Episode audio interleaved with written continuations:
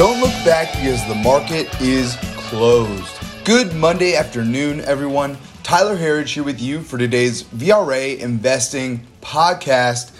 Out of the gate this morning, it looked like it was going to be a, a good start to the week, good start to a new month here, but we got a little bit of selling pressure into the close. Our markets did finish near their lows of the day today, but it certainly wasn't all bad out there. We actually saw a lot that we liked from today's market action, even with the finish that we had. Um, certainly, a lot of strength out there in some important areas like our internals that has been an important pattern change. The, the way that we see it here, the way that we look at the market over the past four sessions or so. And I'll cover that here uh, with our internal watch. Uh, but first off, here, speaking of the month of August, which, you know, typically can be a slow month for the market as we're nearing now the end of what is historically the worst period of the year for the markets. Uh, our markets typically strongest from the time period of October through April, and then of course the old adage kicks in: sell in May and go away. 90% of the market's gains occur between October through April and then, of course, again, all good sayings have to rhyme. So, sell in May and go away has to be true, right? Uh, not what we've seen for the last two years is we've really gotten strong summers. Uh, it's been a strong summer so far, and not nothing blow your mind type of strong, but we've been at all time highs.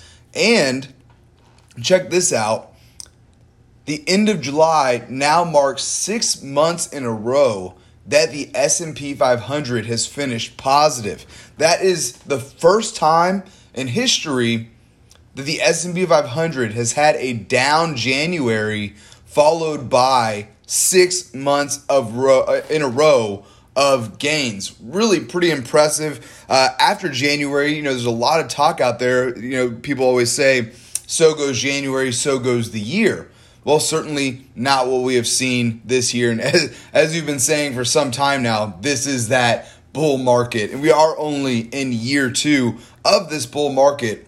So we continue to see that we have a long way to go from here. And on that note, we've got some exciting stuff coming out over the next few weeks, over the next few months that's going to be backing that up. So stay tuned with us here. We've got some really exciting stuff that we're working on here. It's going to be a lot of fun. We're going to all have a great end to 2021.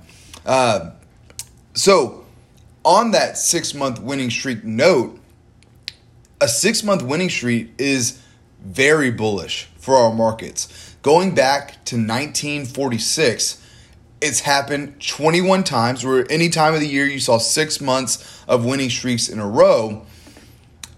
And historically, out of those 21 times, the market one year later, one full year later, was higher 18 out of those 21 times. So an 85% win rate there with an average gain of almost 12%. Those are solid numbers here, and when you see the action that we've that we've had in the last six months, you'd love to have uh, statistics like that to back up uh, the bullish thesis that we have here, and a lot of our other major indexes as well. I mean, if they weren't up the last six months, they're up. You know, seven out of the last eight, eight out of the last nine. So really, our markets, as we are at, are right near all time highs. This might what you expect be what you expect to some extent, but uh, certainly been strong, and we expect that trend to continue here. So let's take a look at our markets on the day today. The Nasdaq was our one major index to finish positive on the day. Did dip uh, into negative territory towards the close, but was able to rally just to finish slightly positive here, up 0.06 percent to 14,000. Excuse me, 14,681. Next up was the S&P 500, down just under two tenths of 1% to 4,387. Next up there was the Dow, uh, down 0.28% to 34,838. And lastly, the Russell 2000 down just under half a percent to 2,215. Also, though, in our in our broad uh, macro view here, almost right on cue, as we've been talking about for months, the direction of the 10 year yield continues to head lower. Now getting back to its lowest levels roughly since early February. There's one day, it was uh, July 20th, where we did dip down um, just barely lower than we were today. That was a 1.12. Today we finished down 5%, just over that, to a 1.17. So getting really close to being back at those levels. Uh, and the last time we were this low, I mentioned February. That was right before everyone started freaking out about raising rates, what it was going to mean for our for our market. It was going to destroy tech stocks. If you've been tuning in with us here, you know that we're not in that camp, and we haven't been in that camp for some time. Uh, even going back before coronavirus insanity, our view was that rates were going to continue to head lower over the long term, and coronavirus really only sped up that process. Uh, and the way we see it here, yes, we might get some brief jumps higher like we saw earlier this year, but the long term trend of the last 40 years we see is going to remain in place, ultimately leading us to negative rates here in the United States. We may be one of the first people uh, out there to make that prediction. Uh, uh, on the same note, we'll have a lot more work on that that we're doing as well. Really interesting stuff. Um, but that's been the way of the world. Since Japan started it, Europe followed. The playbook is there. And believe me, our Federal Reserve is aware of that as well. Uh, all right, so taking a look at the rest of our market today. We did see the VIX pop a little bit today, up just over 6%. Uh, still staying below a 20 here, though. Uh, we have seen this trend where we get these little spikes in the VIX, and going back to the peak of March of last year in the VIX, she continued this series of lower highs and lower lows. So we get getting a little bit of a pop right now.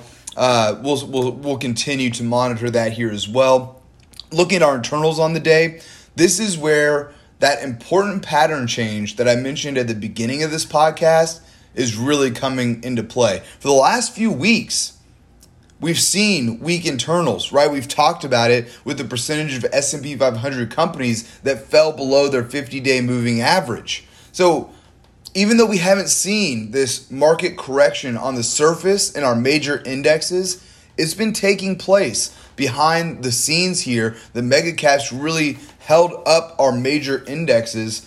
Um, but so that is actually bullish for our market that we've seen this correction take place under the hood. Now, if mega cap needs to take a little breather, uh, we think that the rest of our market could be what takes it higher, and we're seeing it now in the internals. Going back the last few weeks, we've seen days with the indexes positive and we've had mixed to negative or at least weak internals. But on a day like today, where you have the majority of our indexes down, we were still able to finish mixed to positive across the board on our internals, which now marks four sessions in a row that we've seen that. Again, we think that's an important pattern change as a tell from the market about which direction it wants to go. And in our view, that is higher. Uh, again, days when the market is down and the internals are positive or at least mixed to positive, like we saw today, those are usually buying opportunities, not typically a reason to be bearish, especially after uh, what we've just seen our markets go through and still be able to hold on to their all time highs. So, taking a look here at our internals, starting with advanced decline, these numbers were positive all day for the NYSE, did just barely come in negative at the end of the day. They were positive for the NASDAQ, though. NASDAQ positive here across the board for everything today. Uh, 52 week highs to lows were our bright spot on the day, and really good to see this indicator continue to improve. We saw a few days of negative 52 week highs to lows for just I, I, think we've only we've seen less than five of those the whole year, and I think three of them came in the last few weeks, something like that. I mean, it's definitely been a low number for a whole for over half the year to have just a few days with negative readings on that. I have to go back and double check exactly how many days it's been. But today, coming in strong, right at four to one positive for NYSE and NASDAQ. And then lastly, here, volume, similar story to advance decline. Uh, um, yeah, advance decline for the NYSE, positive for most of the day. Did finish negative, not too bad though. And then Nasdaq uh, was over two to one positive earlier in the day. Still finished strongly positive here on volume for the Nasdaq. Looking at our sectors on the day today. Similar to our internals, we had more positive sectors earlier in the session. We did finish with four out of our 11 S&P 500 sectors higher on the day. Those were utilities, consumer discretionary, healthcare, which hit an all-time high today, and then lastly, real estate pretty much unchanged on the day. And then our laggards were materials, industrials, energy. Oil took a pretty big hit today. I'll get to that here in a second. Uh, and then tech was lower NASDAQ was higher. Good to see, right?